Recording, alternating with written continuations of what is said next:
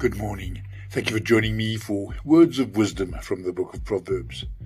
Today, being the 12th of January, we turn to chapter 12. And chapter 12 is headed, You Can't Hide Behind Evil. And I'm quoting verse 15 from the Good News translation. Stupid people always think they are right.